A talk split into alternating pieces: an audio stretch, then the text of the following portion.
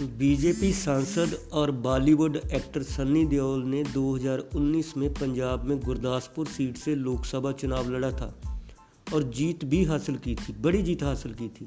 उस समय एक्टर दीप सिद्धू उनके सहयोगी हुआ करते थे, लीगल एडवाइज़र भी थे। लेकिन सन्नी देओल ने पिछले साल दिसंबर में दीप सिद्धू के किसान आंदोलन में शामिल होने के बाद उनसे दूरी बना ली थी।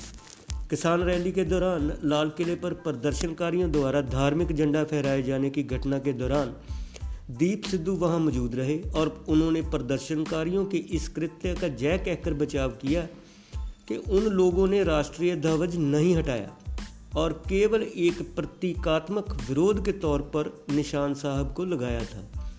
निशान साहब सिख धर्म का प्रतीक है और इस झंडे को सभी गुरुद्वारा परिसरों में लगाया जाता है। इस संबंध में सनी देओल ने दीप सिद्धू को लेकर एक बार फिर से कहा है कि उनसे उनका कोई लेना देना नहीं है।